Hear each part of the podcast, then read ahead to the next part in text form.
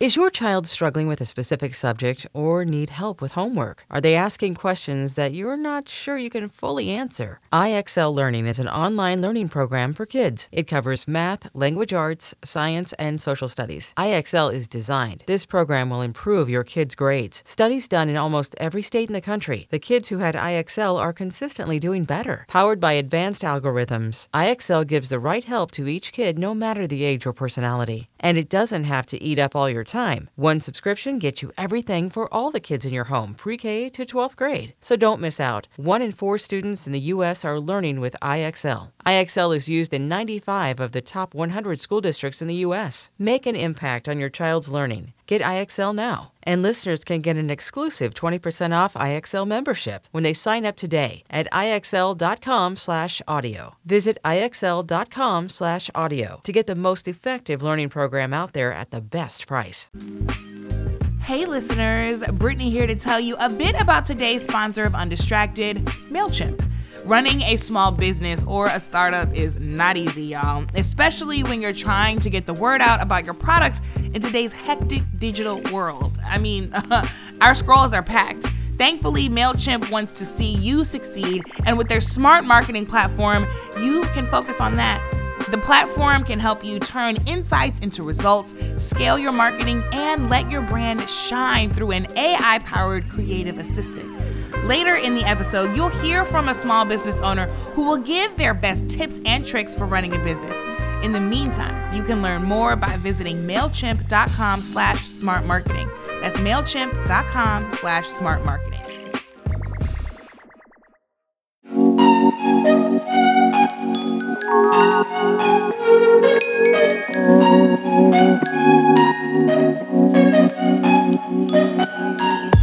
Hey y'all, Brittany. We had a fascinating show all packaged up for you, locked and ready to release, and you are still gonna hear it. But first, two things happened on Wednesday, the day before our show airs, that made me want to hop back on the mic. Wednesday night, after a number of Russian cyber attacks on Ukrainian government websites, CNN and NPR correspondents reported hearing explosions in multiple Ukrainian cities, including the capital, Kiev. We talk a lot about domestic issues on this podcast, and frankly, it took even me a long time to understand what was happening out there. But being part of a global community means caring beyond our borders. Dr. King's vision for a beloved community is one in which I deeply believe an end to systemic racism, an end to the violence of poverty, and an end to the destruction of militarism. Whatever the cause, war hurts the most vulnerable. So I'm not praying just for Ukraine, but also for an end to the suffering of the everyday people who will be harmed the most. And also, Wednesday morning, Governor Greg Abbott of Texas issued a public directive to the state's Department of Family and Protective Services that all teachers, parents, and caregivers of trans children be investigated for abuse. Look here, Greg. Get the hell away from our children. And I'm calling you by your first name because you and your bigotry get no respect from me. It amazes me that supposed small government conservatives have no problem expanding their power to reach into the lives of oppressed people simply for existing. Healthcare for trans children is not abuse. It is gender affirming care that affirms lives. And loving your children for who they are is the greatest form of parenting there is. That should never be a crime. And we should all be disgusted when they criminalize humanity, all of us. If you can, consider donating to Trans Texas and Equality Texas, two organizations leading the fight on the ground. And raise the alarm by amplifying trans lawyers, leaders, and children to your networks and platforms. None of us are free until all of us are free. We are undistracted.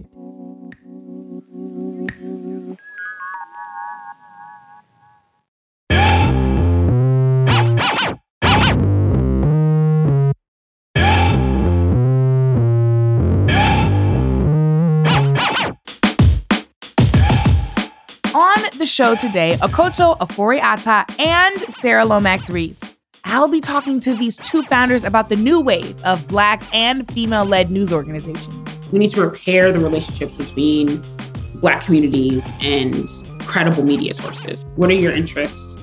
What are you worried about? What are your curiosities? What challenges do you face? That's coming up, but first, it's your untrending news.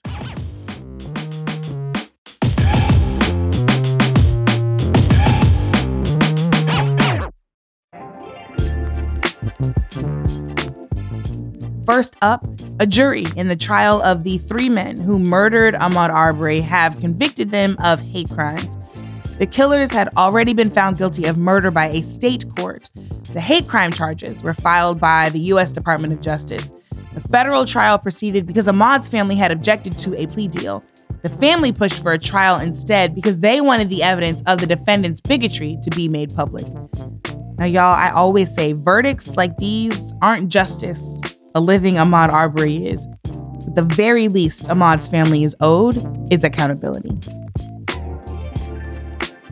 On Monday, Colombia's constitutional court ruled to decriminalize abortion. Previously, abortion was only legal there in three cases if the pregnancy endangered the parent's life, if it was a product of sexual assault, or if the fetus was fatally deformed. Now, someone may seek an abortion for any reason in the first 24 weeks of pregnancy.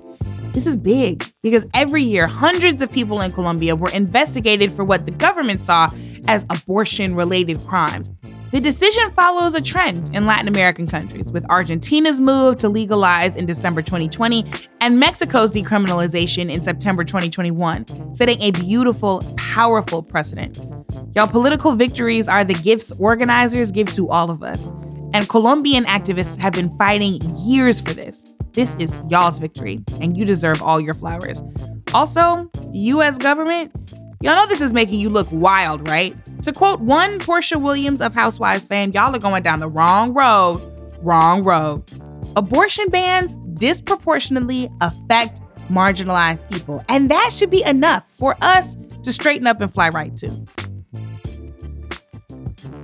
This week, the U.S. national women's soccer team won a $24 million settlement in their equal pay lawsuit. Here's Megan Rapinoe speaking about it on The Today Show. As always, there's really no justice going backwards. Um, the only justice really now is ensuring that this never happens again, and this lawsuit is a massive step forward. So for us, this is just a huge win in ensuring that you know, we not only right the wrongs of the past, but set the next generation up for something that we could only have dreamed of.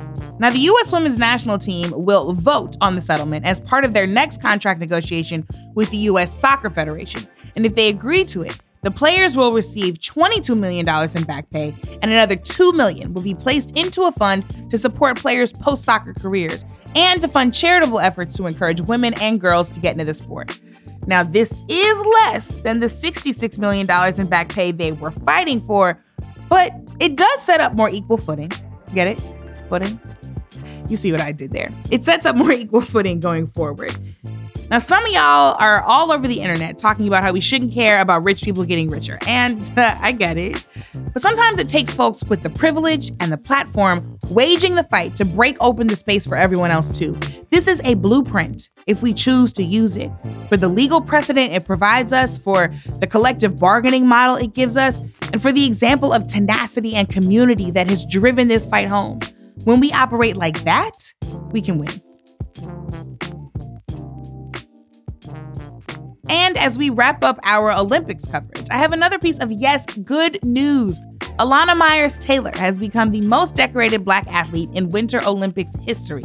Last week, Myers Taylor, a bobsledder, won her second medal in this Olympics and her fifth over her entire career after winning silver in the two woman bobsled this past weekend. Especially impressive considering she started her Olympics in COVID isolation after testing positive and being sidelined during the opening ceremonies. Here's Meyers Taylor speaking about her journey. This has been an incredible Olympics. You know, starting out in isolation, I had no idea what was possible. Um, but fortunately, I had a great team behind me. It just goes to show you that even when the cards are stacked against you, if you have the right support behind you, you can still achieve great things. Any day that black girls are winning is a good day indeed. And finally, this week, runners in New York City's Chinatown honored Christina Yuna Lee by running a mile for every year of her life, 35 miles around her block. Christina was murdered earlier in February by a man who followed her and forced his way into her home. Now, this attack hasn't been deemed a racially motivated hate crime, but the reality is violence doesn't have to fit into a nice, tidy category to cause fear and deep, deep grief. Since 2020, the US has seen a rise in anti Asian violence, which has disproportionately affected Asian and Asian American women, according to a 2021 study from Stop AAPI Hate. So we wanted to make space here to honor those grieving Christina and the many others who have faced violence, sending love to you all and standing in solidarity.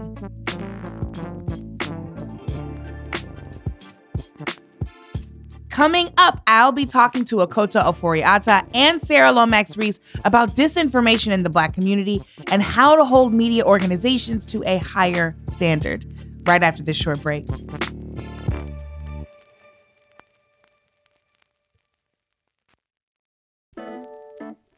And now you'll hear from a featured entrepreneur from the Undistracted Spotlight, brought to you by our sponsor, MailChimp. Hi, I'm Jazzi McGilbert, founder and owner of Reparations Club, a concept bookshop and creative space based in Los Angeles, California. Growing up, I was a creative, introverted kid, and I found comfort in reading diverse stories. Rep Club was created to feel like a home with a beautifully curated collection of books. As an entrepreneur, I took the risk to follow my intuition and build a company the way I want with the help of our community. This became especially important in 2020 when we decided to push through the pandemic, hand delivering books across the city. Our whole community rallied behind us, and as a result, we're still here and thriving. You can order books and more from us online and find out about events at rep.club. Thanks, Jazzi. Our sponsor, MailChimp, offers an all in one marketing platform built with growing business in mind.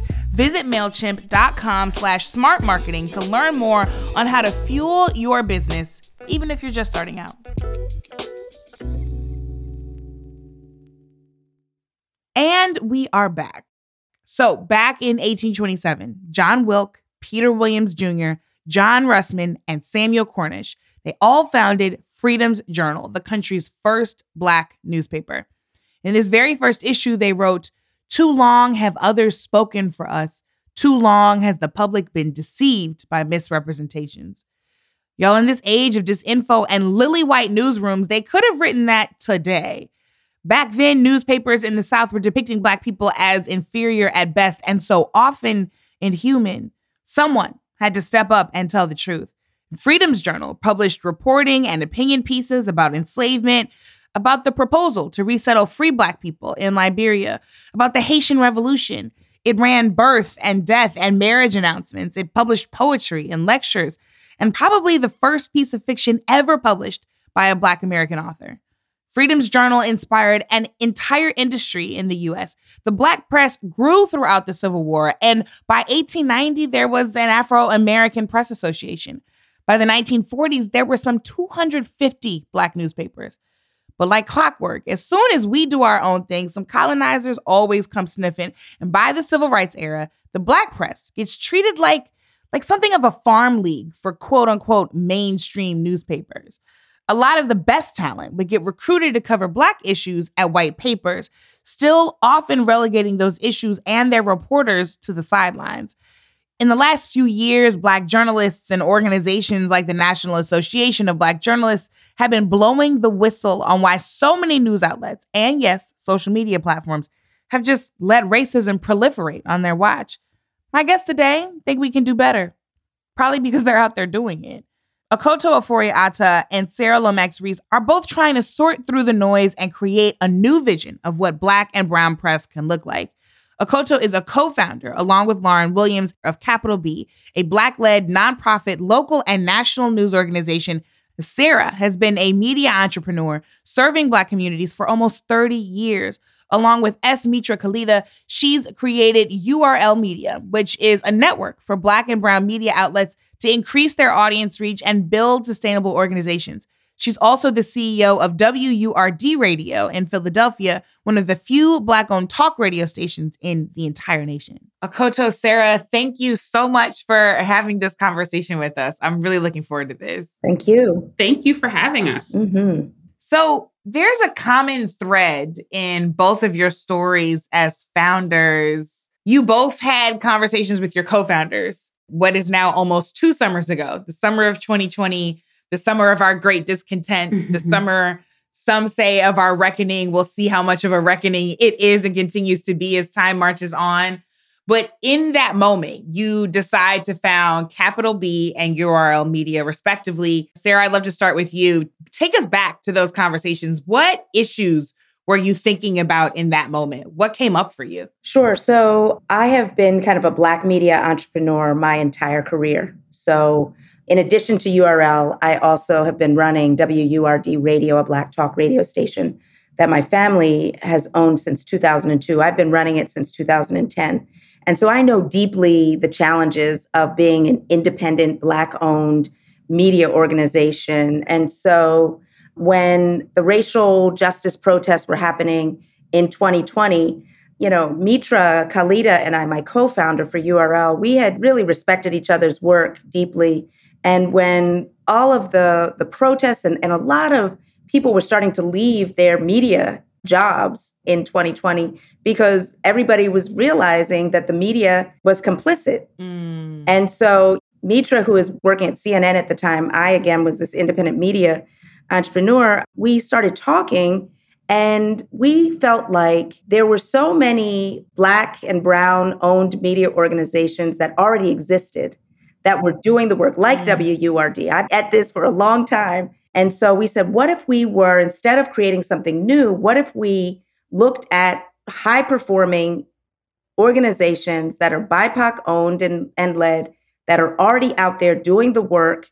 What if we were able to create a network of these organizations who struggle? It's not because we're not innovating or innovators, it's that we don't have the resources, we don't have the capital. And so we said, you know, what if we all came together to share content, to amplify each other's content, and to share revenue so that we could, instead of being always on life support, we could actually be centers of innovation. Mitra was like, yes. And so, you know, it's just been on and popping ever since. So it's been great. Akoto, what was that that moment when you were like, yeah, we got to go in a different direction? June 2020 has become such shorthand for many people about like all that was ah, wrong. Yeah. we were all going through something. For me, it really started with COVID and just being sort of nervous about the numbers that were coming up about how it was affecting black people disproportionately mm-hmm. that made me really concerned and also just really made me want to stretch my journalistic muscles i should say that at the time I was working at The Trace, which is a single issue nonprofit news organization covering gun violence, another issue that deeply affects Black Americans and Black communities. That's right. However, you know, when you're at a single issue site, you can only cover a single issue. So I'm looking at COVID, I'm like, uh, and then of course, George Floyd, Breonna Taylor happens, the alleged reckoning in journalism and other industries are happening. And I just really became consumed, concerned, really worried that a lot of the industry just didn't have what it was going to take to like, you know, meet this moment with the journalism that we really needed. Yeah. And so I texted my friend Lauren, who was at the time SVP and editor in chief at Vox. At Vox. And the text was not a productive text, y'all. I was having a bad day at work. I've sent a few of those in my life. Yeah. Yeah, you know, get a little spicy in the group chat. So um, she responded with something much more productive and said, you know, what if we really thought about building a, the kind of newsroom that we wanted to have when we first started out. Lauren and I met at The Root about 10 years ago, another digital Black publication. Um, we worked really, really hard there, but came up against a lot of the challenges, much of what Sarah is talking about. And so we decided, okay, now's the time. And if not now, then when? And and and we just went with it. You know what I find interesting? Both of you approached this for these clearly sincere reasons and you sent out the bat signal and found other people who wanted to join you, right? So you both have co-founders who are also women of color, Lauren Williams, Mitra. They also both have worked at a variety of places, but came directly from primarily white run environments, right? You talked about CNN, you talked about Vox. How does this combination, do you think, Sarah, of you all's experiences in Black run media outlets and white run media outlets inform your perspective and direction now?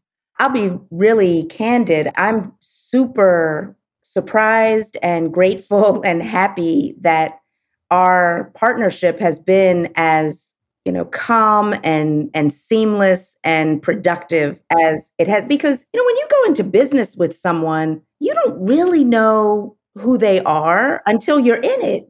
It's, it's almost like getting married you know a lot of times you don't know who your partner is until maybe you have kids or you like come up against some stuff and then you see who they are. You say who is this person i'm with? who is yeah. this person? Right.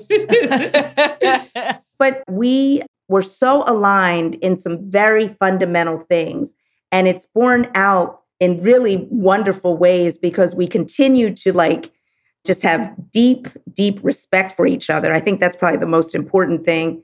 We've been really simpatico. We were very clear that we wanted this to be a for profit entity. Mm. And the reason we wanted to be for profit for me has always been about economic empowerment, closing the racial wealth gap, creating wealth for Black and Brown people, especially Black people, for me, because we have been so locked out and left out in the economic equation mm-hmm. for 400 plus years. Media can be a wealth creator. We haven't seen it a lot lately, but there is a possibility for it to be a wealth creator and a job creator and, you know, an engine that can be empowering for black and brown people. Can be, of course, being the operative word, right? Some people are getting hundred million dollar checks cut for podcasts, but that's beside the point. Woo.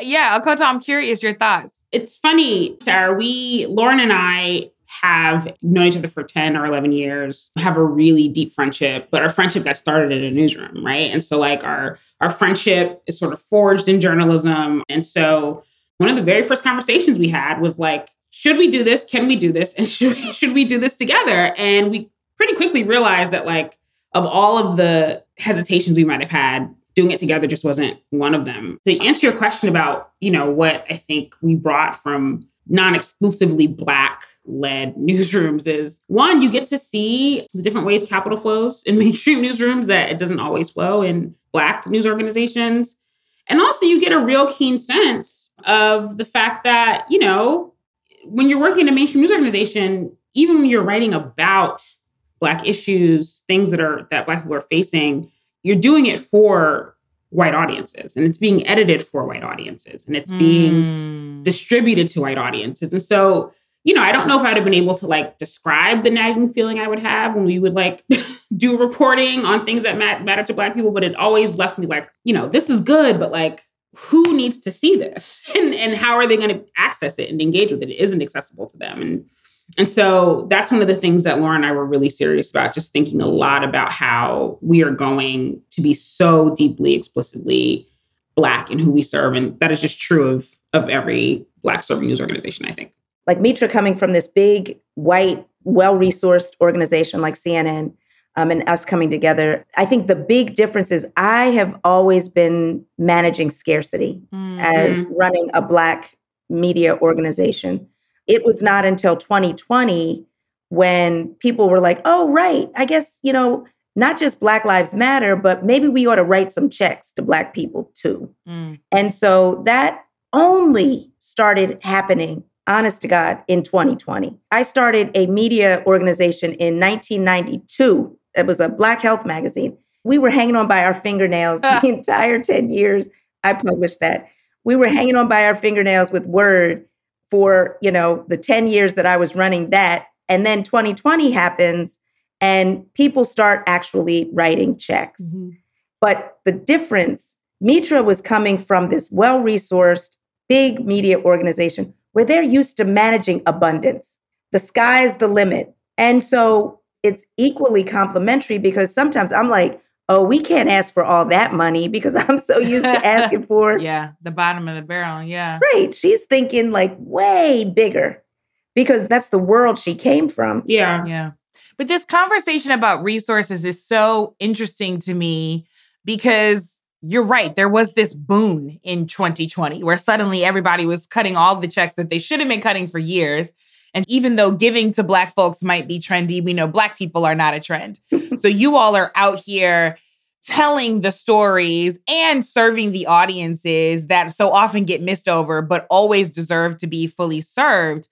I'm curious, what kinds of stories are you telling today and and how are you making sure they're being told from the right perspectives and that they're they're meeting the right audiences akoto you spoke earlier about making sure that you were intentional about not just the stories you're telling but how you are communicating to the audience that you intentionally seek i'd love to to hear a bit more about that yeah i mean i think that if you are a black news consumer reading an important report that is relevant to black people but have often sort of come away feeling like something was missing. That feeling is where capital B lives and wants to serve people. So, you know, for example, one of the first pieces that we did was on the false promise of the black police chief, right? Mm. And so I had read a lot about the boon in hiring of black police chiefs uh, since George Floyd. And I think 25 of the 50 largest police departments now have a black chief at the helm but there are real limits to what they can do and what they've been able to accomplish. Truly. And there are limits to representation. And those are the kinds of conversations that,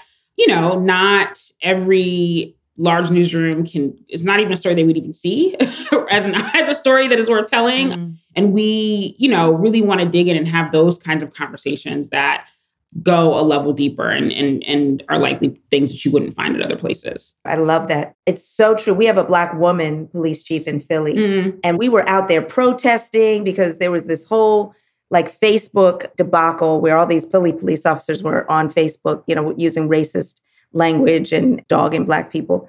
And so our people got out there, we like called for protests and we were like, we need a black woman mm. police chief. And we got ourselves a black woman police chief but the police union, they have such a grip on the police department. Mm-hmm. And, you know, she's kind of really constricted. But anyway, I love that story. You know, it's like on one end, there are many Black police chiefs. We say this in the piece that are not hired for the right reasons, right? Um, and then they have these expectations that they can never meet. Um, but then on the other side, you have some Black police chiefs who are overseeing a lot of the, excuse my language, all the shit that happens, right? Deploying harsher than necessary tactics on the ground. And so, like, often the prevailing solutions that mainstream sort of holds on to are not really solutions that always work for us. And if we're smart about it, we can map that story and that question of what the limits of representation are, for example, onto a lot of different conversations, right? We can map that onto this Supreme Court nominee, right? Mm-hmm. Because there it's one thing to nominate a black woman, it's another thing to nominate a progressive black woman. We can map that onto the upcoming midterms because there are a whole lot of folks who are running saying, I will represent you. And the question is, how and how fiercely will you represent not just my identity, but my interests, right? All of these questions matter. And if we don't have the kinds of newsrooms and media organizations that ensure those stories are being told and heard. What are we doing? Mm. I want to get into a slightly stickier conversation. so, you know, I'm thinking back to this study that UT Austin did in 2020 that found that Black Americans, we trust journalists in general. But when it comes to trusting journalists to cover our communities, we do not trust journalists.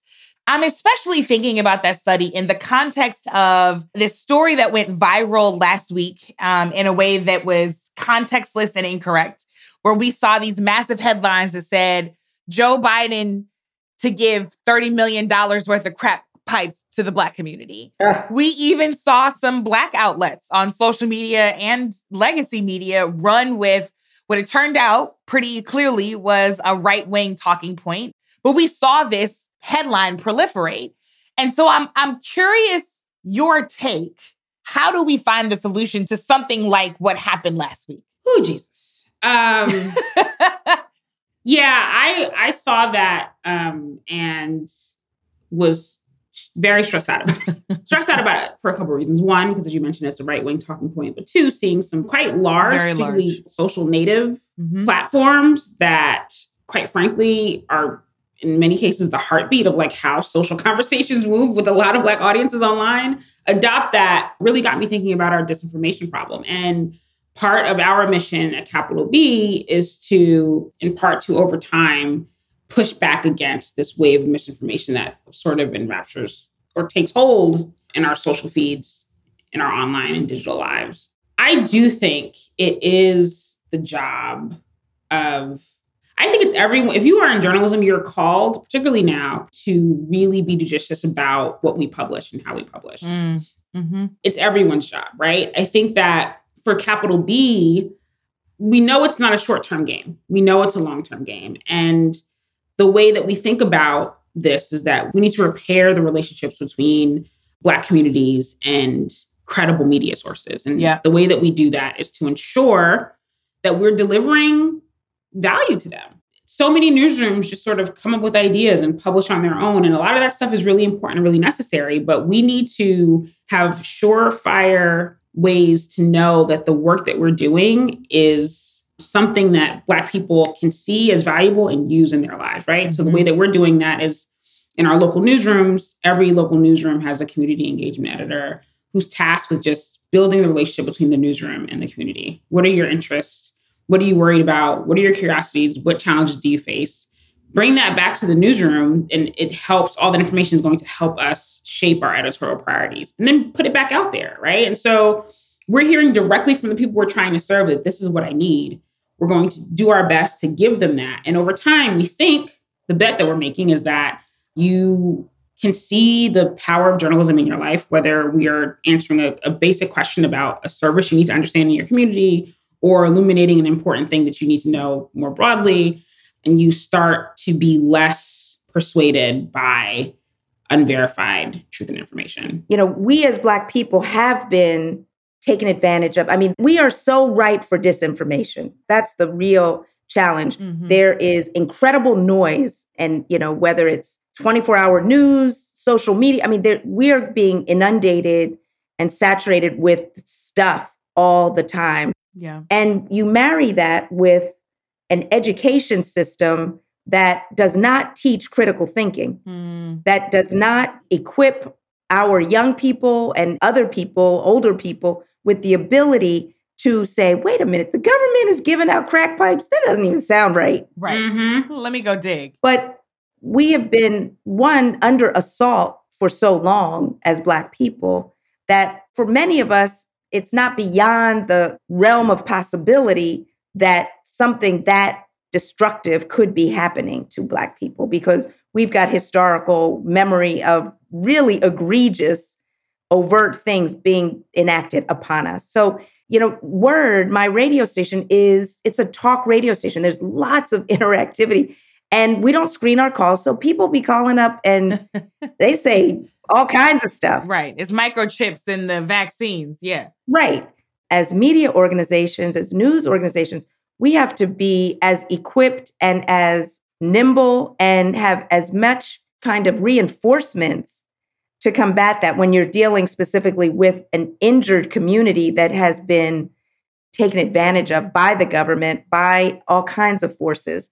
So it's difficult and it's complex. And you have to serve it up in a way where you're not shutting people down so they like feel Right. like they're not being heard or they're being made fun of or anything like that. You know, you've Right. got to be able to serve it up in a way that people will actually hear you, which is a whole other thing. You know, we've got marginalized groups of people who've actually been injured by legacy institutions, by government. And then we've got a crop of primarily white audiences that feel they have been injured by this thing they called mainstream media, right? So we decided to leave Spotify. Our podcast did a couple of weeks ago. I posted about it on Instagram. And pretty predictably, there were some Joe Rogan fans who came on and said, well, it's people like you who are upset that Joe Rogan is taking on the mainstream media.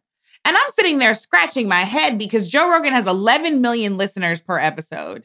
Is that not mainstream media? Why? How are you telling me you don't trust mainstream media, but you listen to that show? I, am confused, frankly, by the entire idea of mainstream media because I don't know that those words mean what I thought they meant anymore. Is it time to like retire this entire idea of mainstream media? Help us make sense out of this, Akoto.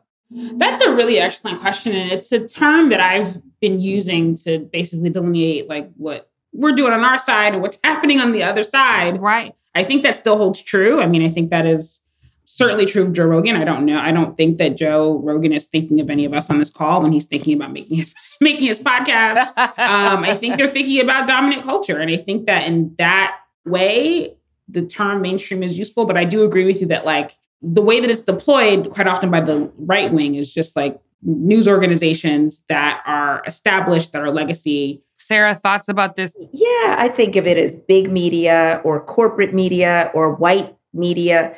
But, you know, they're Mm. all kind of euphemisms, and language does matter.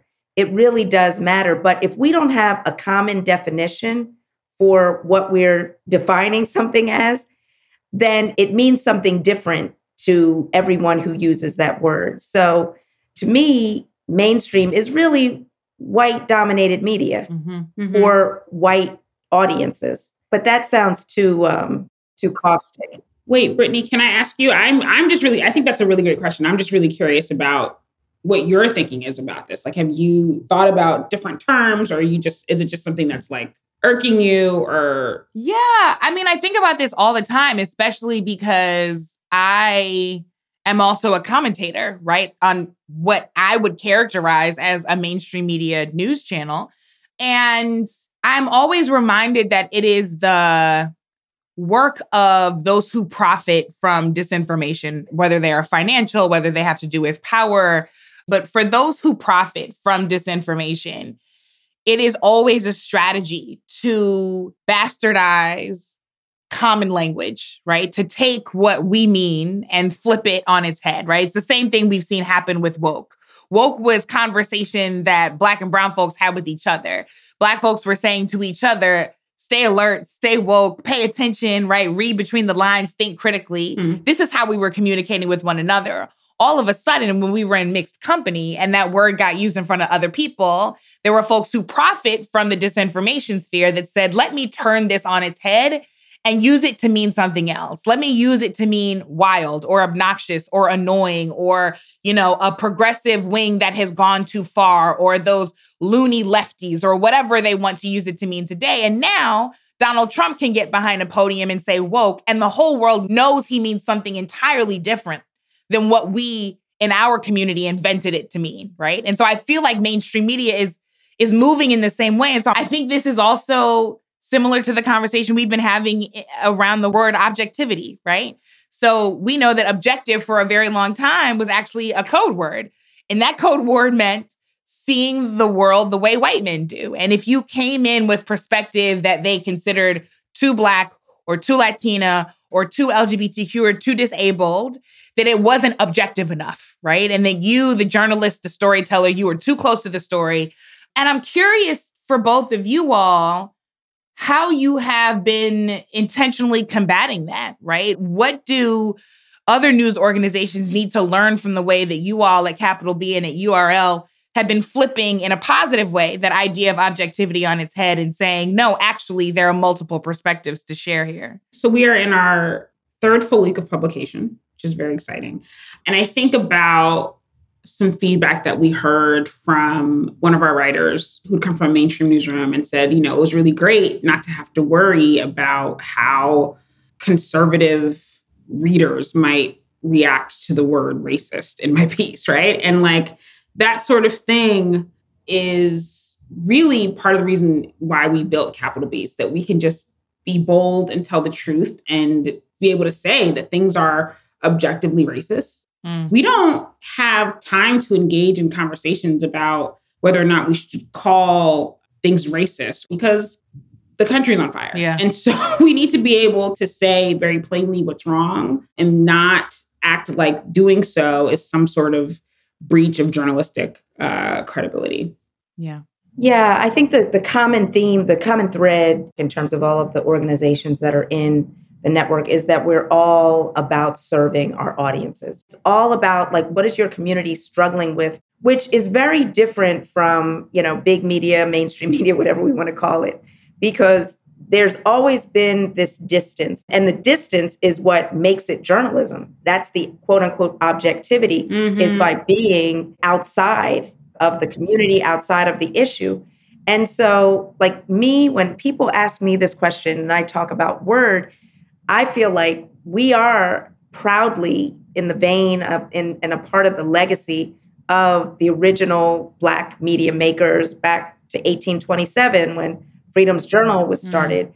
It was about advocating for the humanity of black people. Period. You know, like like black folks were seen as chattel, they were seen as animals, all that. And we're still seen as animals, you know, sadly. We're still not seen as fully human. And so I feel like my role at WURD is the exact same role that we've been playing since Ida B. Wells in the late 1800s and everybody along the way who has been invested in telling the stories and and advocating on behalf of black people's full humanity. Yeah. And so I see the role of WURD and the role that URL is filling is really trying to bring a different approach to journalism that actually mm-hmm. makes a mm-hmm. difference in people's day-to-day lives. Before I let both of you go, we at Undistracted know that starting a new platform, let alone a new business, is really, really difficult. And I'm just so inspired by both of your examples and your tenacity, right? That this wasn't just an idea in the moment of frustration, but you actually went through and um, have materialized this thing. So I- I'm curious, Akoto, on your profile for Capital B, you say you believe in a strong work life balance between the hours of nine to five and you don't suffer fools. How does that mindset keep you going? Sarah, I'm really curious about your thoughts on this, particularly since you've been an entrepreneur for so long. But this is my first go around at, you know, starting something new, building something from the ground up. And the kind of stress that I had in my previous role is just very different from the kind of stress that I have now. Working toward a dream or something you believe in, even when you're like, you know, working on a Saturday or trying to solve a problem, there's something energizing about it and it's not depleting. However, I do know, I do know, and I I'm very conscious of, you know, we built Capital B at a time where Black journalists were complaining about all the things they were dealing with in their newsrooms. And there was just no way that we could build Capital B without thinking very seriously, not just about the editorial, not just about the business, but also about the culture we were building.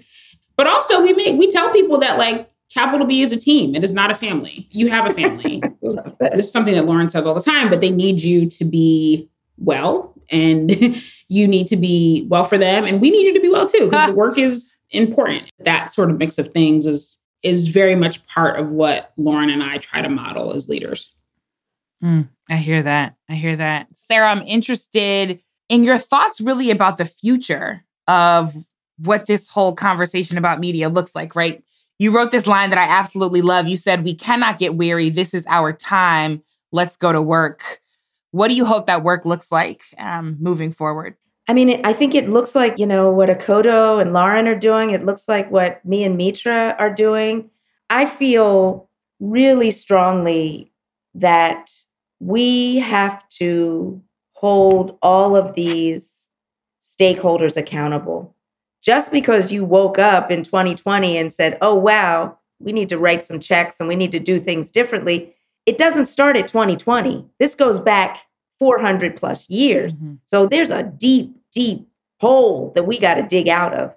So to me, what the future looks like is more resources. Mm. I'm grateful that there are more dollars flowing to Black and Brown organizations, mm-hmm. but it needs to be expedited. There needs to be more and it needs to be faster. Mm-hmm. You know, I had many, many, many, many sleepless nights not knowing if I was going to be able to make payroll.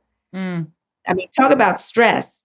Not with URL. URL is doing great, but with WURD, and I hope, Akoto, you never have to experience this, but it is a horrible feeling for it to be Monday and payroll is Thursday, and you have absolutely no idea how you're going to make payroll. Mm. And a whole bunch of people are relying on you to pay their rent, to feed their kids, all that stuff. The ancestors, God, whatever, came through and I figured it out. Yeah. I never missed a payroll, never missed a payroll. But it's a horrible, horrible feeling. Mm-hmm. And too many of our Black organizations and businesses and media entities are living that reality still. Mm-hmm. And that's unacceptable. And so the only way the future is bright is if the checks keep coming and the centering and prioritization of Black and Brown people, businesses, entities continues to be the priority. Well, I'm so grateful to both of you for making us a priority. I know that we are all better for it. Um, and I'm looking so forward to the stories you all will continue to tell. Thank you both so much for everything you do. And thanks for spending time with us. Thank you. Thank you so much, Brittany. This was great. Thank you. Akoto Ofori-Atta is co founder of Capital B, and Sarah Lomax Reese is the co founder of URL Media. After all this conversation, here's what I find most telling it is the women, hmm, especially the women of color, standing in the gap as media undergoes its own revolution. We are the ones building new platforms, holding the larger than life accountable, giving the old way the boot, and blazing the newer, harder trails. Because in this world where there is little delineation between news, entertainment, and culture, somebody has got to stand for truth. Now, if it's up to me, I'm almost always going to leave that to a woman. Whatever future the media will see, it will be because the storytellers designed it now and the consumers held the standard. In the end, whatever we become, it is up to us.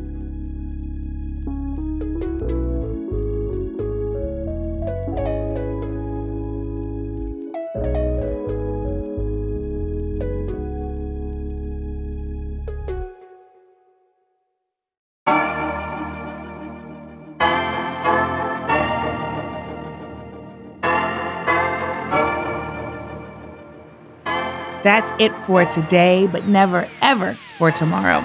Undistracted is a production of the Meteor and Pineapple Street Studios. Our lead producer is Rachel Ward. Our associate producer is Alexis Moore. Thanks also to Treasure Brooks and Hannes Brown. Our executive producers at the Meteor are Cindy Levy and myself, and our executive producers at Pineapple are Jenna Weiss Berman and Max Linsky. You can follow me at Miss Packyetti on all social media and our team at The Meteor. Subscribe to Undistracted and rate and review us on Apple Podcasts, Stitcher, or wherever you check out your favorite podcast. Thanks for listening. Thanks for being. Thanks for doing. I'm Brittany Packnett Cunningham. Let's go get free.